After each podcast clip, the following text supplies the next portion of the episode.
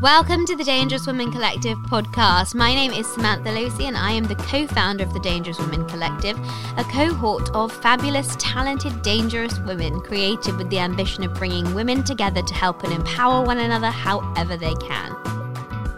Welcome back, everyone, to the Dangerous Women podcast. I am so delighted to have the amazing Caz with us from Keyloop today. She's going to introduce herself to you and tell you a little bit about what she does and how she came to be a dangerous woman. I love that term, dangerous woman.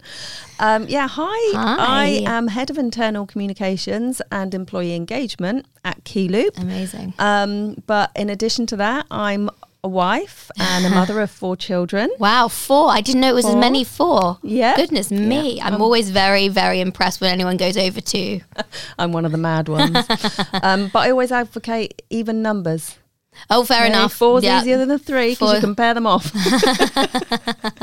um, so yeah, I started my career at IBM, um, had ten or eleven years there, and then had a career break for ten years. Oh, wow. um, with my children. I ran kind of side businesses. So Yeah. I had my own children's art club for a little while. nice. Um, because I was just getting really bored with just being at home with the children. Yeah. Um, and two are just over a year apart as well. So um, oh, my goodness. You had your hands full. certainly did. Yeah. So yeah. So I'm a a writer as well. I do that on the side um, when I can find the time. Yeah, I bet. You're not busy with four No, children and a full time job.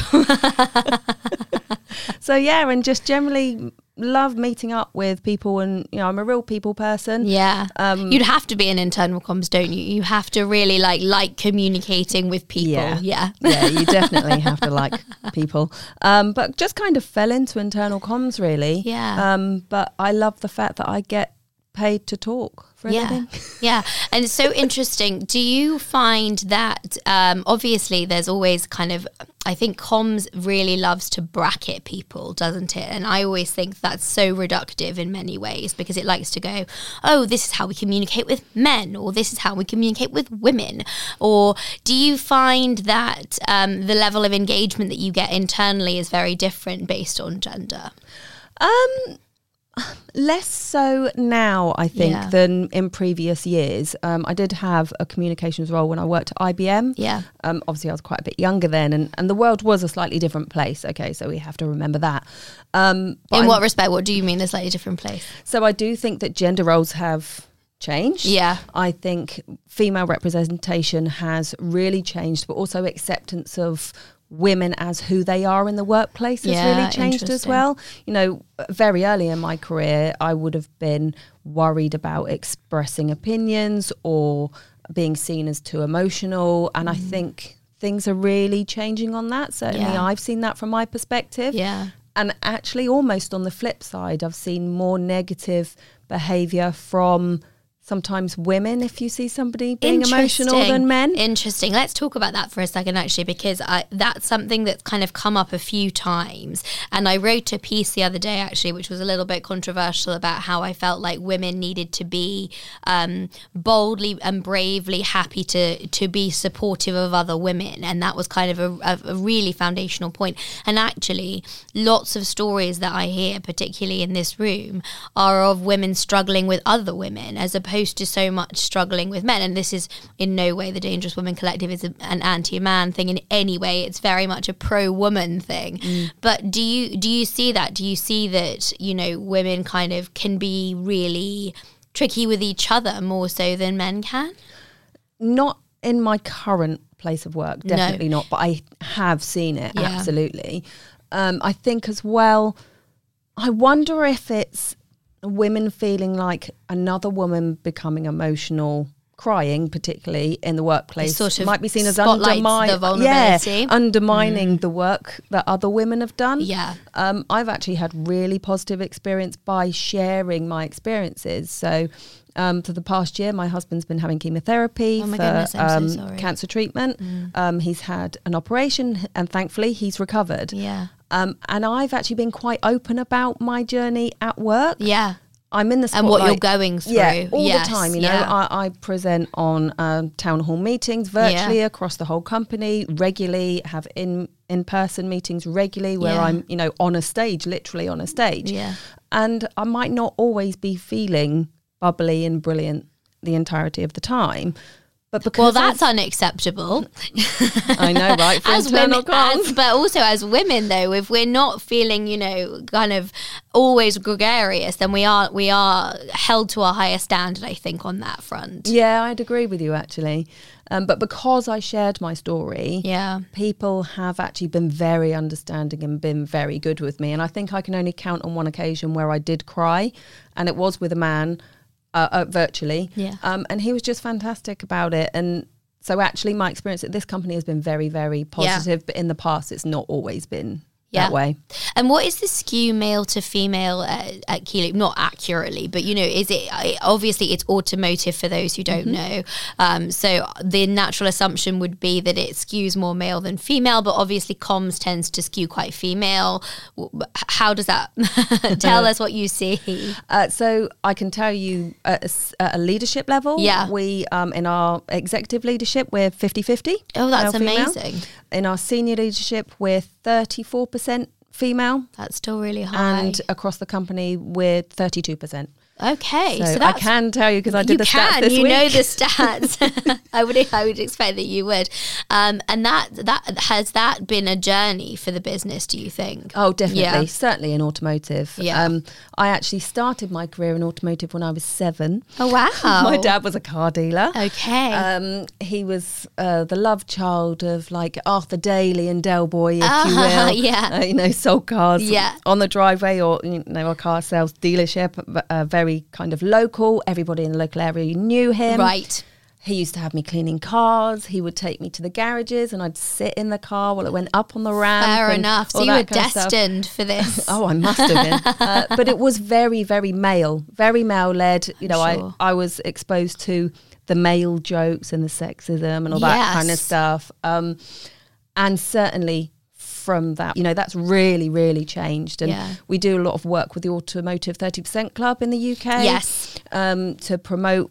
Uh, the fact that we have women working in the automotive industry Yeah. so that we have a, a nice balance because you do get a better balance if you've got better representation Without of question. full diversity across your company, right? Yeah, absolutely. So yeah, I, ha- I have seen difference, but it has definitely been a journey. Yeah, no, that makes total sense. And it's so interesting, isn't it? Because diversity is like, you know, such an interesting topic and how it impacts a company and how a company can be, you know, really uh, transported to a better place by having better diversity. And yet it is such a slow process, isn't it?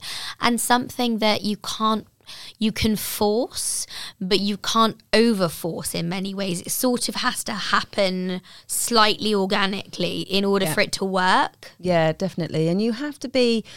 It's not just race and gender. You No. know, it's neurodiversity. Yes. It's cultural. It's age. It's everything. And the world is made up of all these different pillars of society. So why are we not representing that in our workplaces? Yes. Oh no, completely. It's interesting that you mentioned neurodiversity. It's one of my my pet topics because I'm neurodiverse, and I was diagnosed very late in my life, which is 80% of women go undiagnosed. So the 20% that do, it's very common for us to be diagnosed so so late. And is that something that you're now seeing more of as in your role? Are you seeing more kind of acceptance of things like neurodiversity and more understanding of the way that we as neurodivergents need to work and be? I think it's, um, I see it more because I have something called visual stress. I've not been diagnosed with anything else, but it does partner in like 98% of cases. So I Right. do think perhaps there's something else Yeah. happening with my brain. Fair Uh, I can be seen as very, being very scatterbrained, Oh. um, but it's just the way Welcome I work. to Wired Differently. That's how I explain it. And it's just me. And somebody actually asked me this morning on on the train, um, have you got yourself a diagnosis? And if not, why not? And if you have, why did you Yeah. go down that route? I said, well, really, it's just about understanding myself and the way that I work. And because I think that way, I very actively push acceptance through work. Yeah. So one of our values is we are authentic, and it's about bringing yourself as you are to work and us providing a safe place for anybody Yeah. of any type coming to work and working in the way that they feel most comfortable. Yeah. So actually it's more about education for everybody that we're all equal and you shouldn't treat anybody differently for any reason. And if you don't understand it, find out about it. Yeah. You know, that's not necessarily a fault if you don't understand, as No. long as you seek to understand. It, and it's interesting, isn't it, as well? Psychological safety for women in the workplace, I mm. think, is something that because we have literally struggled with physical safety and do struggle with physical safety in the real world, the question of psychological safety is almost like a, a sort of a luxury in so many ways because you are more concerned with physical safety, whereas men don't have to be. So their psychological safety has sort of been built into a lot of things. Yeah, they're, they're very married, though, aren't they? Yes. You know, you. I think you have to feel physically safe to feel psychologically safe. Yeah. actually. And um, I've had a situation where 20 years ago I found myself in an unsafe position Did with you? a male member of that I worked, my male Yeah. person that I worked with. And since then, I've never drunk alcohol at a work function. I actually had my drink spiked, Wow. um, but didn't realise it at the time. Oh it's only since looking back at that situation I realised that that one drink. I, I don't remember anything else Oh after that one drink. So I've not drunk anything in a work environment since that point in time. And we had a work um, off-site meeting recently with my team, and I did have a couple of glasses of wine, and they're like, you know, how's it gone? How do you feel? I said, well, now you know I trust everybody and I feel comfortable because I've had a drink in front of you. yes, this is so true. I don't do that unless I feel trust and safety in the environment I'm in. Yeah, that is so extraordinary that that happened to you. Did you? You must have just.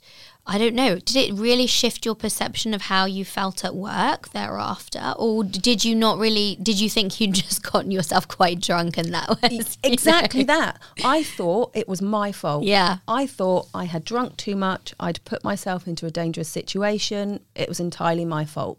Yeah. Um, and it wasn't until probably the last two or three years that I've looked back on that situation and thought, that was so wrong in every way. Mm. This person was, you know, t- two or three levels up in the leadership chain. My goodness. And he had a responsibility to me as somebody half his age. Oh my, oh my god, extraordinary! Just- I can't. I mean, I'm laughing. that. I'm laughing at the fact that it's almost process it unbelievable, It is you know? unbelievable. It's totally unbelievable, and I think that really speaks to you know that psychological and physical safety question and and how you make it's not just about making women feel physically safe in any space it's about making everyone feel physically space safe in any space but we have to contend with so much more to have our parameters respected. I was talking to somebody about i don't know if you've seen but there's this show that's just aired um, called consent on channel 4 that's about um, well about consent literally. And i read this article on the weekend about how um, the conversations about me too um, and everybody welcome has kind of really shifted the dialogue for boys adolescent boys and now they're feeling unsafe and now they're feeling psychologically unsafe and how we're effectively threatening male identity young male adolescent identity by discussing these things so openly now. And and there's so much wrong with everything that I just said in so many ways because obviously, you know, there's an experience there of simply the fact that this is what women have been going through for centuries. So you cannot turn off from the dialogue. You cannot shut the conversation down. It's about the evolution of the conversation.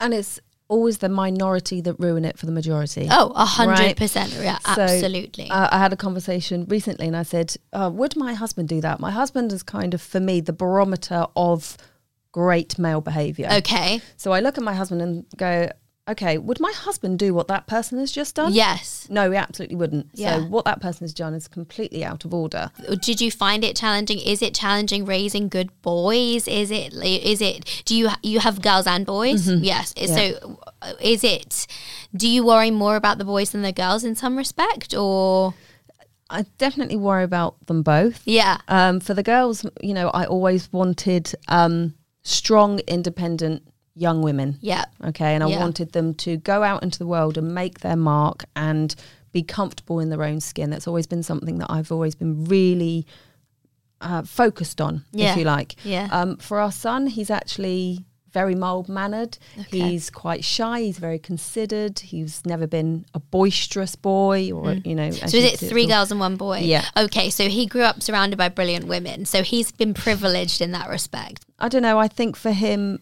it's a harder journey right now Yeah, it's so interesting. in some respects than it is for the the young women that Yeah. we've brought into the world. But then you you know you have as a parent as a parent you have arguments with your children, and uh, my husband can get frustrated because the girls are answering back. And I'm Yeah. like okay, stop. We've raised We've raised them to young do women this. who Yeah. have got their own opinions, and Yeah. that's okay. We need to let them have their own opinions. No, a hundred percent. Do you think that there is?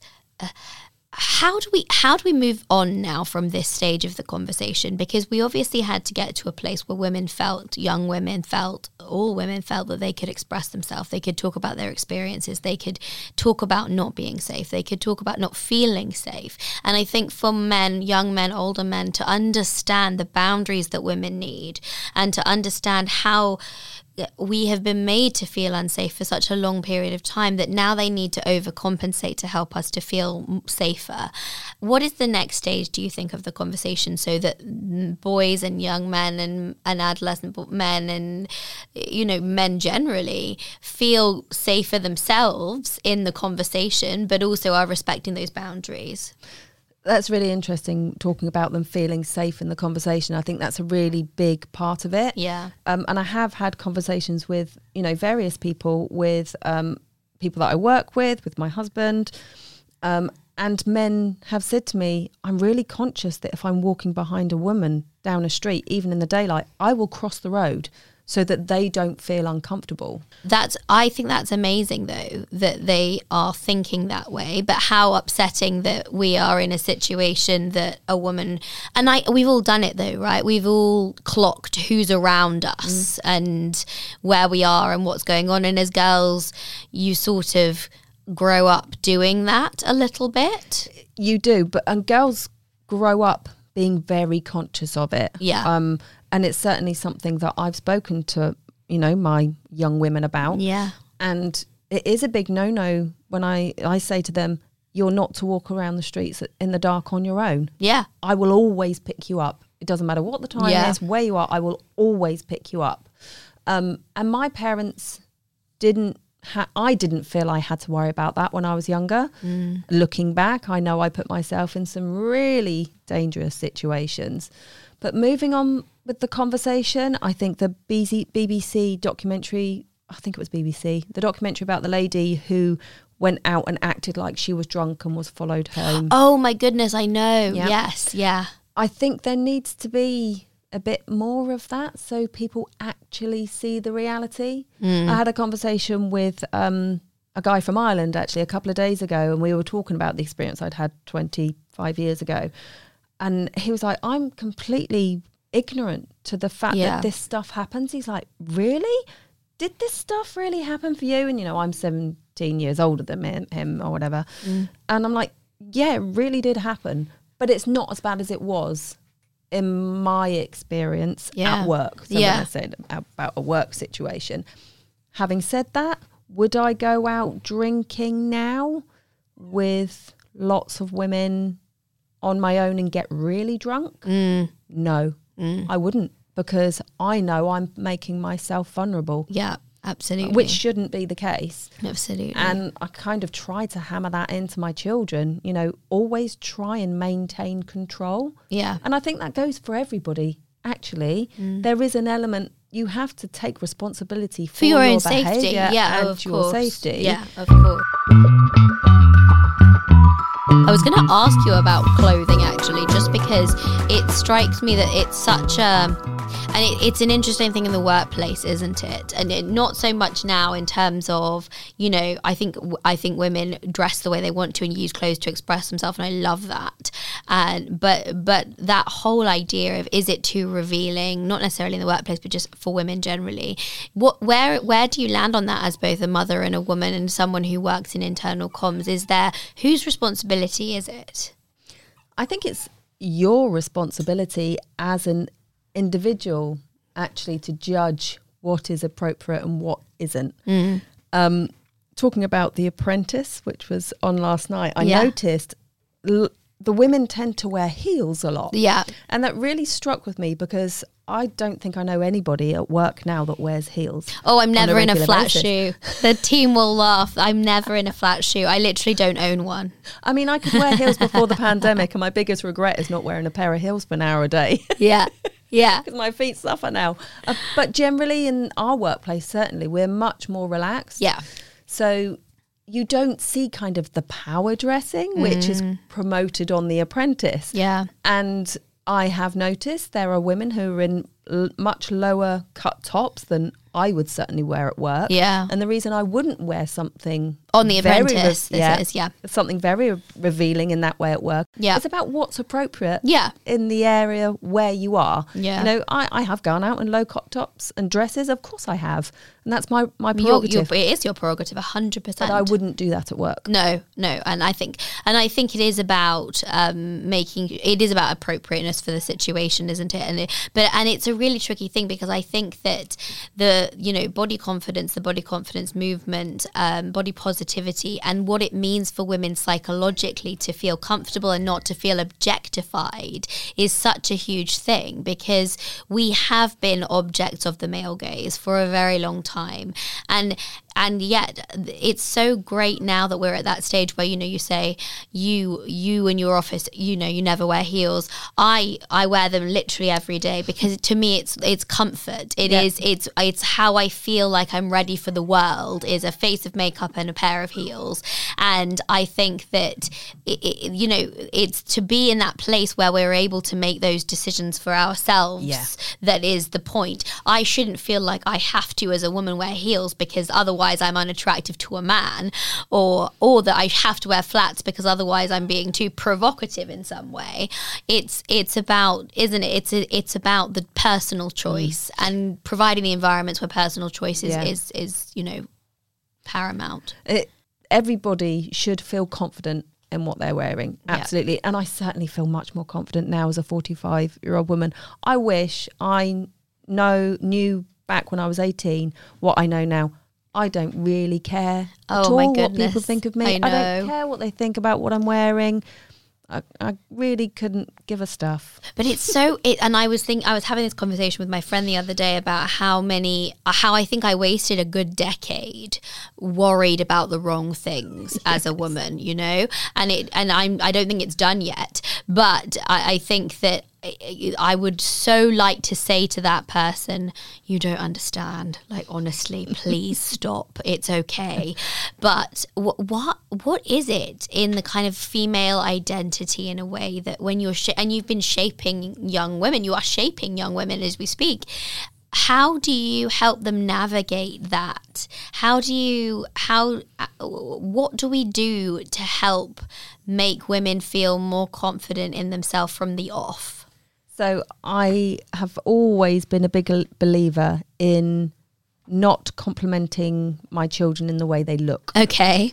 I compliment for their, them for their personalities and for the great things that they do. Yeah. And my husband and I have been pretty consistent in that because n- life isn't about looks. No. Life, life is about who you are, how you are with other people, and the behaviours that you demonstrate. And that I hope has build th- built their inner confidence so that they have the confidence to then show off who they are through their own self expression. Because mm. it's interesting, isn't it? Because for women, life has been about how you look. And there is no denying to a certain degree that, you know, you can go further, do better, get faster, you know, based on how you look. And, and I'd love to say that wasn't the case, but it 100% is the case. And, and, you know, it's a really interesting thing to have to navigate because we deserve the right to self express and to take pride and all of those things. But equally, we want the freedom of not being judged based on those things. And it's a really difficult dichotomy, I think. Yeah, it is. It completely is. It, it's so led by our culture Yes. here. Yes. You know, if you were to go to somewhere in the outback where the women are all working, you know, on bush farms or whatever, they'd be wearing Overalls. all the rest of it, and it, it wouldn't matter. Nobody cares. Yeah. It's- They're very fond of an overall in my office too, should be fair. Yeah, Yeah. but it's the influence of social media as well, right? We're Yeah. constantly drip fed with. Stories about how we should be looking, and you know, you can look through news apps. And you can see one story that says, "Oh, so and so shows off her beautiful cleavage," and in the next story, it's saying, Overly "Oh, revealing. showing too yeah. much cleavage." Yeah, absolutely. and that's actually just really unhealthy. And Yeah. the media have a lot to answer for. They really do. I think the media are so responsible for um, shining a light on it being kind of females and how you look all of the time, and in one hand giving, and in the other hand taking away. And they immediately want to talk about body positivity, but then at the same time they'll go, you know, look at so and so's cellulite, or look at so and so's stretch marks, and I just I hate that, and I think that navigating that as a teenage girl now, I think thank God there wasn't social mm. media when I was growing up. I think it would have destroyed me because it's just so pervasive. And I know that they're managing it, they're learning how to grow with it, they're learning how to, you know, navigate through it. And that's what we have to do as women, right? We have to learn how to manage it. Do you think that obviously kind of the safety for all of us online is something that I think is still something people are getting to grips with. But for women, there's so much, and we've had some people, you know, in, in your chair who have um, who have a real online presence and have experienced a great deal of hate online, and it comes mostly from men actually, um, who are sort of you know they're either body positivity kind of role models, or you know they're ardent feminists in that way that you mustn't be, um, or you know they're they're just outspoken. I think is the right way of describing it, and there's there has been a lot of unpleasantness towards them. And I just think that's sort of extraordinary that a man would say something to a woman online he would never say to her in the street. yeah, I'd like to say that that's uh, extraordinary, Yeah. but um, I don't think it necessarily is because actually I think some men would say it to your face as well. Do you think so? Oh, absolutely. Yeah, I've certainly come across that in my time. Have you? Yeah. Um, it's, I'm very mindful about what I post. Yeah. I only went on Facebook when my husband and I moved abroad with our children so that we could share pictures of our family, Yeah. of the kids, but then it was kept to a private audience. Um, all my social media profiles are pretty much locked down. I only allow access for people that I know. Yeah. LinkedIn's a little bit different because it's kind of more networking. Yeah, it's it my is. professional um, and I'm networking. maybe I'm uh, maybe I'm missing something, but on LinkedIn as well, I never see that much. I see healthy debate, shall we say, but I don't usually see hate.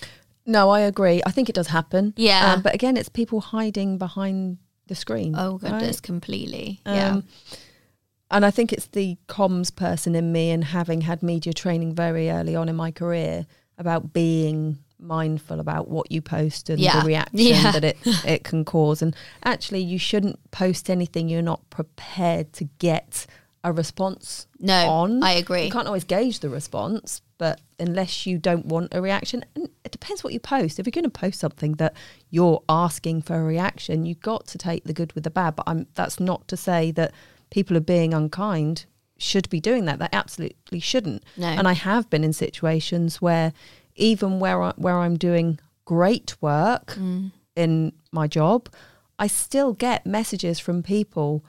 I don't know if they're tone deaf. Um, I don't know if they don't look at the wider perspective. They have always been men, Mm. kind of throwing insults at me for trying to do the right thing for people at work. That's so interesting. But I've got much better at flipping it round Mm. and saying, you don't get to speak to me like this. So ta ta- let's talk about that for a second because I'm so interested to understand that a bit better. So are we talking about when you're maybe implementing a program or Initiatives, an yeah. Yes, okay, where it's sort of inclusivity is at its heart. Is that kind of whoa, the space? Yes. Yeah, yeah, yeah, yeah. There's um there was a a situation in the not too distant uh, past where myself and my colleague we've worked together in a couple of companies Okay. um insulted us for being woke We're, we're the woke team who put on lots of well-being ah things, and what a waste of time. ah But they don't say this internally. This is all done kind of on an exter- external forum. And my response is, do you know what? Bring it on. so if you think that me being inclusive and loving everybody for who they are is a negative thing, that says more about you than it does about me. And the fact that they're going to take time to express it on an external platform as well, like that really says something about that person, doesn't it? It's Uh, like Exactly. It says everything about them. because it's because even if someone disagreed with an initiative, taking the time to express that you dis as opposed to just letting it roll, letting it do its thing, that seems just kind of baffling to me. Just such a waste of energy. Such a waste of energy. What is the point? yeah. Do you think that, that comes? Where do you think it comes from? The confidence as a man of never been um, stopped from doing it. Yeah. Now, I know that um, our CEO is a massive advocate for women. I Yeah. know that he will always have my back, as will my director, who I report to. She's also amazing. You know, she's, I will always have your back. Just let me know what's going on. I will always support you. yeah. Yeah. Um, and I think I've taken that confidence now. And on the odd occasion where I've had negative feedback from men and I fed back with, on one particular occasion, I said, You don't get to speak to me like this. No. And in the past, I would have been afraid of saying that and upsetting my senior managers. Yeah. I know now, uh, I, perhaps it comes from confidence of age, wisdom, whatever, but I know I've got their support. So I know I can push back on people and say, actually, your behavior is not okay and challenge it. And actually, this person I said this to came back and apologized and said, I'm really sorry. I actually didn't understand how that would have been taken from your point of view. Um, perhaps it's a clash of cultures, whatever, but I, I really apologize. And everything okay is now fine. But in previous roles, I would have Just swallowed it. really right? upset. Yeah. not spoken to that person, actively stayed away from that person, um, been worried that I wasn't being professional if I said something about it. And that's a big thing that was really hammered into me early on is about being professional. And do you think that that it was sort of translated to don't be emotional, be professional? Yeah. Yeah, yeah, absolutely. Because that's what we're always threatened with, isn't it? Is that Yeah. kind of, you know, don't be emotional. Yeah. Be, let rationale prevail Yeah. because that's what men do. Yeah. But also things have really changed and I know now that I would get support if uh, you know, something not particularly nice happened. Um and I'd like to touch on a story Yeah, now of um, a really good instance of this. So when I was in my early career, um, I knew somebody quite well um, who was married to a man who was had a reputation Okay. um, of being very touchy feely. Lovely.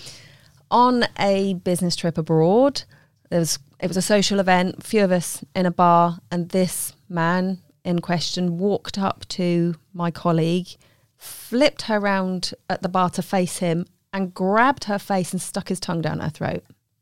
Oh Okay. my God. So we're talking 23 years ago, oh I'd say.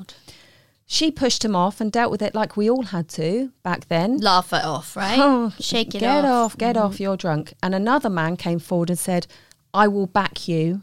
And this was really key. I will back you if you want to take this to HR and make a formal complaint. She chose not to do that mm. because this individual we all had to work with for the rest of that week and actually during our working life when we got back to the office. So nothing was done. But this other man knew that if he didn't back up this incident, It would be a he said, she said thing. it would go nowhere. Yeah. Right. And there was an example of that. So this particular individual made another woman his target. She reported him. She was a contractor. She was sacked Mm. and he was put on long term sick leave for a year before he was pensioned off. Unbelievable. And it was just brushed under the carpet unbelievable. because they saw her as a troublemaker. Mm.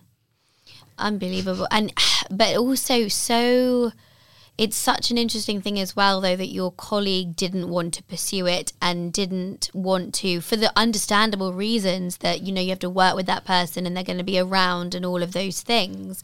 But it's so unacceptable that we as women have to make these bartered decisions with ourselves about yeah. stuff like that. Absolutely. Because no one's doing that to a man. And we worked with his wife.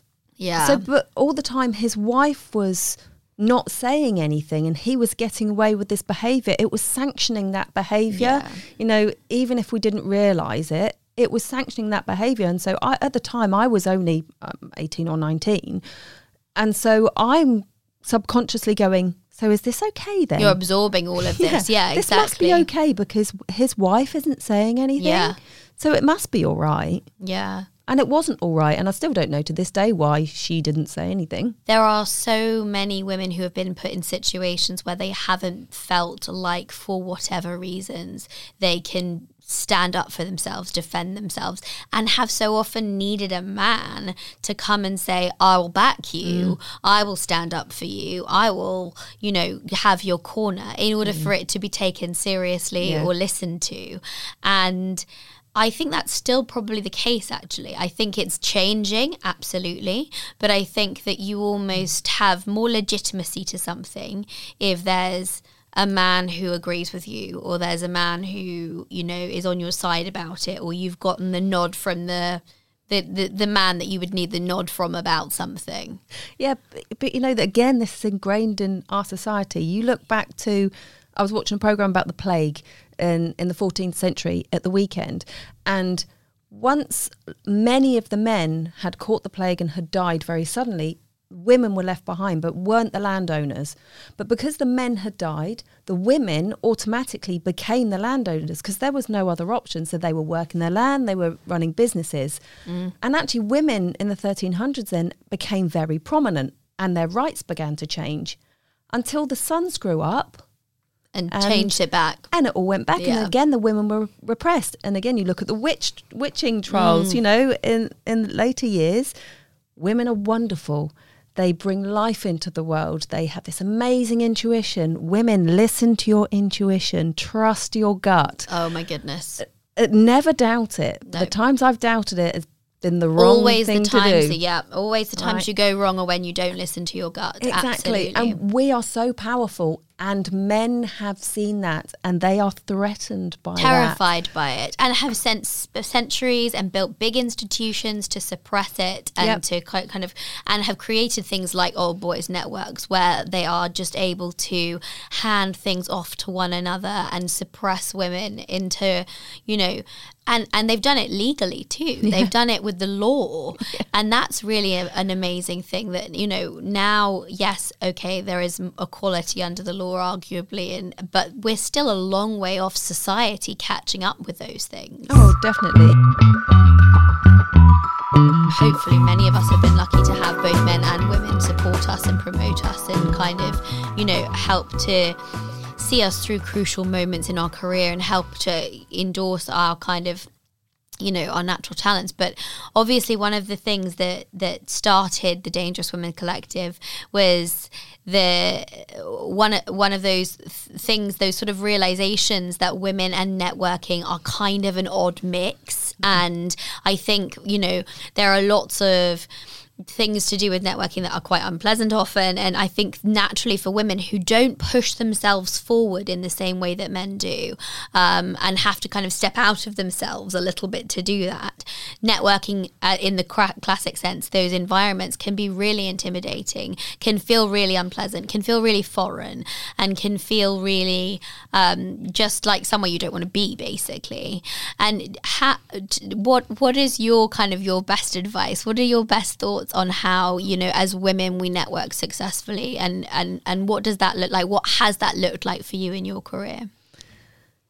I think for me networking is not about selling. Mm. sell to me you turn me off yep. immediately. Yeah in any situation you know if somebody wants to connect with me on linkedin yeah. I'll connect with them and then the, the next thing is a sales pitch I'll delete them straight oh, away. Oh, 100%. Yeah. And it's the same in a face to face networking situation because uh, I learnt this from a good friend of mine called Jules White, who's a sales coach.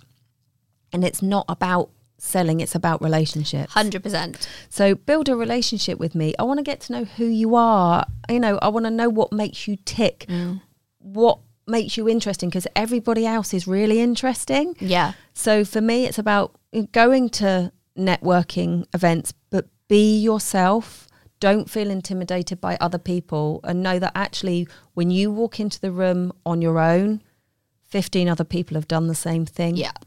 And even if it feels uncomfortable to say, like I did when I came to the Yeah, last yeah, yeah, uh. Dangerous Women Collective, we were stood by the door actually, and women were walking in and, you know, maybe looking a bit, a little bit Sheepish, nervous. yeah, absolutely. Yeah, our group took it upon ourselves to say, "Oh, hi, you're on your own. Come over, come and chat, join us." Yeah. And that's all it takes. Yeah. bring people into the conversation. Yeah, absolutely. And I think women are uniquely positioned when it comes to relationship building, actually, because they are so good at seeing and so good at intuiting and so good at taking the kind of cues that maybe aren't as obvious. And, you know, I think because that's how we've navigated is by um, reading all of those un- unwritten things.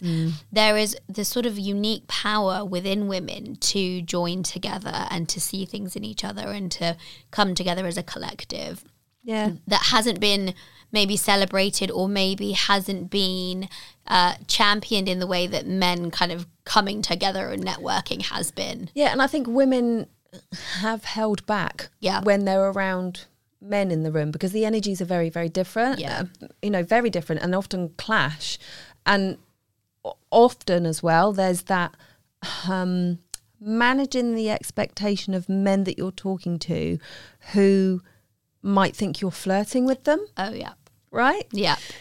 and you're not you're not flirting with them but they might take it as the fact that you are flirting with Yeah. them and there is always that thing in the back of your head of oh do i really want to exchange numbers with this person were they going to take it the right way or you know whatever Yeah. when you're networking with women There's none of it's, that. there's none of that Yeah. Mm. it's, it's very different um you know you're, you're it's a safe there- space Yeah. inherently, isn't it? Because of because that that frisson is removed. Yeah, you're there to learn from everyone's experiences, Mm. um, and I think that that's what I loved about the last event was I spoke to so many people that I wouldn't ordinarily Absolutely. meet. Yeah. Completely, and that, that that is part of the kind of the, you know we just we realize that we know so many fantastic, interesting, talented women from so many different places, and the the potential of connecting those women of what might happen, whatever it could be, was just sort of too tempting not to do it. Really, Yeah, and uh, you know I really do see it as I think all women should see it as their responsibility, but I see Yes. my responsibility having met these amazing women to look where I can help promote them elsewhere. Oh, you know, we organise speakers at work all the time. So for International Women's Day, I'm going right. What amazing women have I met? Yes, Who can I bring into the Yeah. conversation? Um, and what can I do to help them on their journey as Yes. much as they're helping us? And to see that they have a lot of value to add. Because often women don't realise the value that they had. Yeah, oh, completely. And it's interesting, isn't it? Because we, we were talking, and the next event is going to be kind of a bit focused on intergenerational kind of, um, not so much networking, but intergenerational support, because it's something that has really struck me that some women have these great stories of having these unbelievable mentors in other women and have been really guided and have been really helped. But then a lot of women have got stories about how maybe you know the kind of the generation of women older than them or the generation of women younger than them um, have have rubbed against them in a way because it's felt slightly competitive or it's felt um, that there, there was a need to you know turn on the nearest woman because woe betide you look at the 12 men that are sitting in that boardroom you've got to pick on the one woman in mm. there because she's your competition Yeah. and I think that the power of intergenerational kind of females really supporting each other is so impressive and so and there's such kind of potential for that that you know wisdom to be passed on in ways that men have been doing forever. Oh yeah, and hearing those experiences, I kind of think back to when I've been in situations where you've had very, very strong women, but it's not been a positive experience. Yeah, yeah, which there are those experiences. Yeah. and you kind of go, oh, I, I don't want to be that woman No. that walks into a room and everyone, you know, everyone goes, oh God, they've walked into the room. Yeah. But then you look at it through a different context, through different eyes, and go, I wonder why they had to do that. What How did they get did they have? Yeah. So I think there's so much value in that. it is a privilege to know all these great women. It is a privilege to sit here and talk to a great woman. It is, um, a- and our potential and our power and all the things we can achieve, particularly when we help and support each other, is just so unfathomable in a way. It's so huge. And, you know, yes, poor men for being a bit afraid of it, but it's okay to be a bit of afraid of it because you should be. It's pretty impressive. Yeah. Caz, thank you so much for your time and for contributing and for being a member of the collective. Um, tell everyone who's listening where they can find you, follow you, read your book. Ah, thank you. I love a plug. Yeah. Uh, so my book is called Sifting Sand, Yeah. and you can find that on Amazon. Uh, you can find me on LinkedIn.